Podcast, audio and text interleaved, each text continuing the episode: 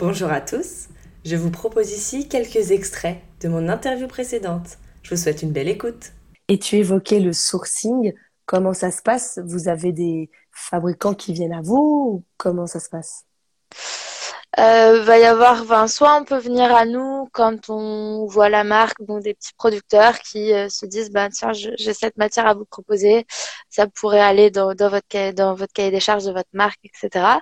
Euh, soit beaucoup, euh, c'est nous qui allons euh, chercher vraiment les petites pépites. donc ça peut être soit sur internet tout bêtement, ou sinon sur des mmh. salons. On participe ah beaucoup à, à, des salons aussi qui nous permettent de découvrir toutes ces, toutes ces nouvelles matières. Mmh. Et quels sont vos critères alors? Donc nous, le, critère, ça va être le respect de l'environnement. Mmh. Euh, donc euh, vraiment des, des, matières où tout le processus euh, a été pensé pour que ça respecte au maximum l'environnement. Donc on va nous essayer de sourcer le maximum local. Donc on est mmh. on est pas mal sur des références qui sont françaises. Euh, pour euh, limiter le transport. On se source pas du tout sur des produits qui viennent de l'autre bout du monde. Mhm. Euh, on a quelques huiles internationales encore, mais parce que c'est des must-have et mais on sur ces huiles-là, par exemple, on a vraiment une traçabilité. Euh, on connaît la parcelle dans laquelle ah, le, le produit a été récolté. Vraiment, il y a une traçabilité maximum sur ces produits et nous, c'est notre point d'attache ah. et vraiment la traçabilité du produit. On veut savoir euh, quelle plante, où ça a poussé, euh, mmh. par qui et comment ça a été transformé. Euh. Donc c'est vraiment notre spécialité, un peu le, le sourcing et, et mmh. d'essayer d'avoir un respect maximum de l'environnement et de l'humain également. Mmh. Donc sur des cultures qui sont éthiques. La réglementation, ça, ça peut être quoi, par exemple, les obligations? Alors au niveau réglementation, on va avoir euh, donc pour la production au sein du laboratoire, en fait, on a des bonnes pratiques de fabrication qu'on appelle les BPF, qui est une norme qu'en cosmétique on est obligé de de respecter. Donc ça va être mhm. toutes les normes d'hygiène, de sécurité, euh, des définitions des zones, euh, les flux des matières, comment elles circulent dans l'entreprise, etc. Mhm. Et ensuite, on va avoir euh, pour un produit donc chaque produit en fait doit être réglementé et vu par un toxicologue afin d'être euh, validé pour sa mise sur le marché. Donc en fait, il va y avoir tout un travail de récupérer toutes les données des matières premières, euh, récupérer euh, tout le process, donc euh, inscrire le process de fabrication, inscrire le produit fini. Ensuite, il y a des tests à faire des fois sur les produits finis. Et puis ensuite, mmh. on peut envoyer tout ça à un toxicologue en fait qui va autoriser ou non le produit et donc il va euh, s'assurer de la sécurité. Donc lui, il fait des calculs de marge de sécurité, etc. Savoir si euh, si le produit peut avoir un effet néfaste. Parce qu'en cosmétique, on a le droit à zéro de, on n'a pas de marge au niveau euh, des, des effets néfastes, contrairement à l'industrie pharmaceutique, par exemple. Donc ah c'est vraiment quelque chose de de très surveillé. On n'a pas le droit d'avoir des effets secondaires possibles. C'est ça. Parce que la, cosmétique, la, la, balance ne vaut pas le coup en fait. Enfin, comme on c'est ça. Il n'y a pas de euh, balance euh, bénéfice-risque. Euh, voilà.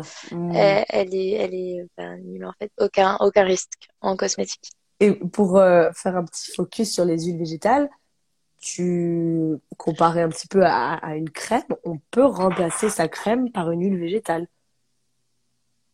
Euh, alors, on peut remplacer sa crème par un hydrolat plus une huile végétale, mmh. je dirais.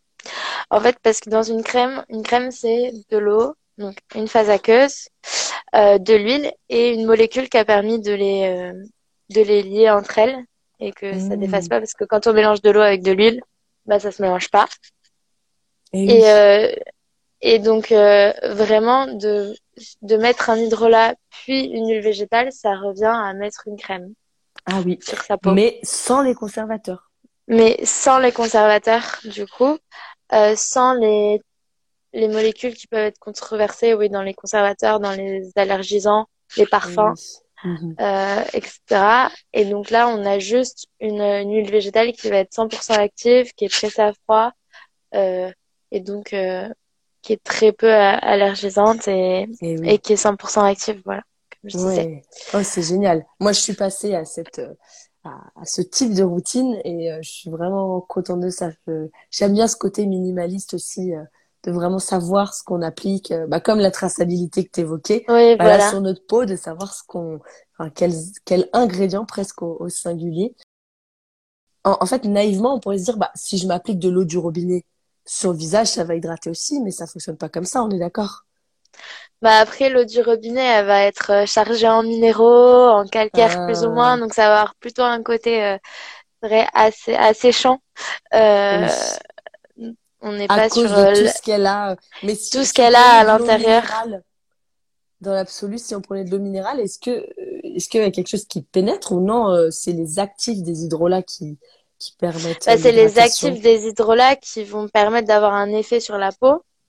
Après, hmm. euh, l'hydratation en soi, c'est de l'eau. Donc, si on apporte de l'eau à notre peau, euh, dans les crèmes, même par, par l'extérieur. Oui, oui, oui, même par l'extérieur, en fait, ça, ça pénètre. D'accord. Euh, quand même, en fait, à la surface de la peau, on a une barrière, ce qu'on appelle hydrolipidique. Donc, c'est à la fois de l'eau et des lipides qui font un espèce de ciment. Hmm. Et donc, l'eau peut passer. Et euh, bah, dans une crème, typiquement, euh, ça sera pas une crème qui sera à 100% d'hydrolat. Il va y avoir de l'eau à l'intérieur. Et cette eau-là va servir quand même à hydrater. Oui, je, je pensais que s'appliquer de l'eau sur la peau ne, ne pouvait pas suffire. Enfin, en l'occurrence, ce serait pas suffisant, même si on s'appliquait de l'eau minérale. Non, c'est, ça serait pas suffisant. là, les actifs de la plante ont, ont, ont des, une capacité à, à, tenir un peu la, l'hydratation en, en, profondeur aussi. Oui, et le fait de pénétrer avec l'huile, etc., ça, mm. ça aide. Ce côté eau, huile est très important pour faire pénétrer en fait les premières barrières de la peau. Et comme tu dis, pour faire une, une protection, euh, euh, ça. pour que l'eau ne s'évapore pas, il y a euh, donc euh, l'huile en, en, barrière un petit peu.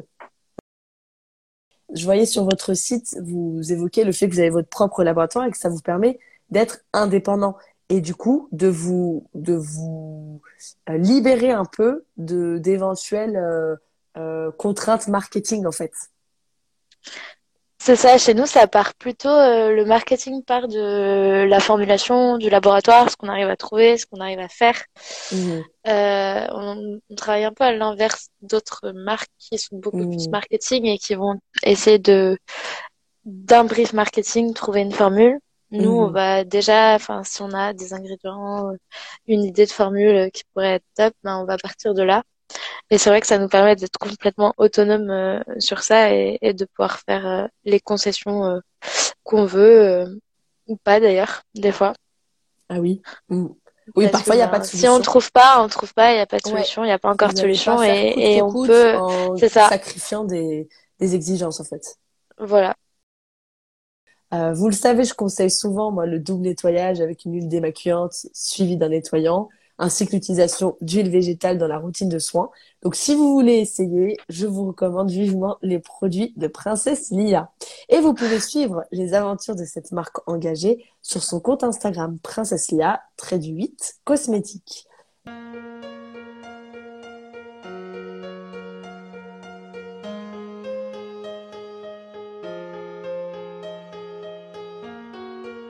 Voici beauté imaginée, deux voix et deux visages cachés. Beauté vous est racontée, puis à visage dissimulé, sa beauté vous est dévoilée, photo postée, Instagrammée. Un indice révélé sur cet homme ou cette femme. Beauté imaginée, c'est mon compte Instagram, sans accent, un tiré.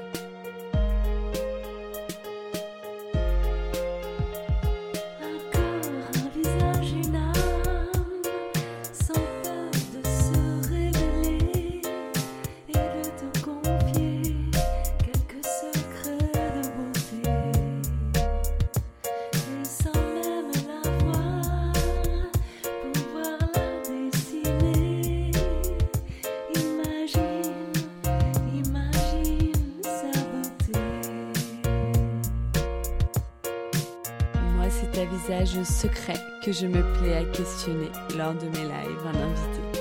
Et j'espère moi vous inspirer et j'aspire à vous transporter. Autour d'un thème, vous présenter comment l'invité parle beauté. Ses habitudes même banales, j'attends pas du phénoménal. Je veux qu'on découvre son idéal de beauté, sa routine normale. Mes chers auditeurs, bienvenue sur Beauté Imaginée. J'espère vous avoir convaincu que j'aime quand vous participez. Allez cliquer pour commenter quand j'interviewe mon invité sur son approche de la beauté.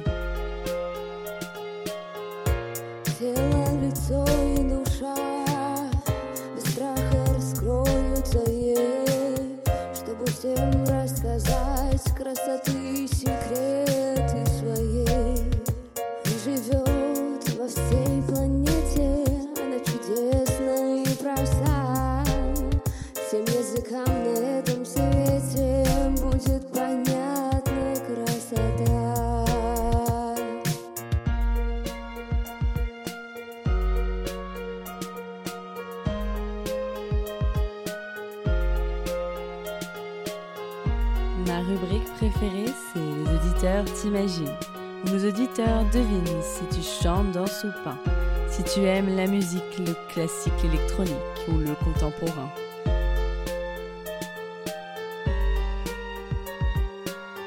Mes auditeurs estiment si tu fais plus ou moins, que ton âge à ta voix et à ton expérience, à tes produits, tes choix, tes avis, tes exigences, partagés en transparence.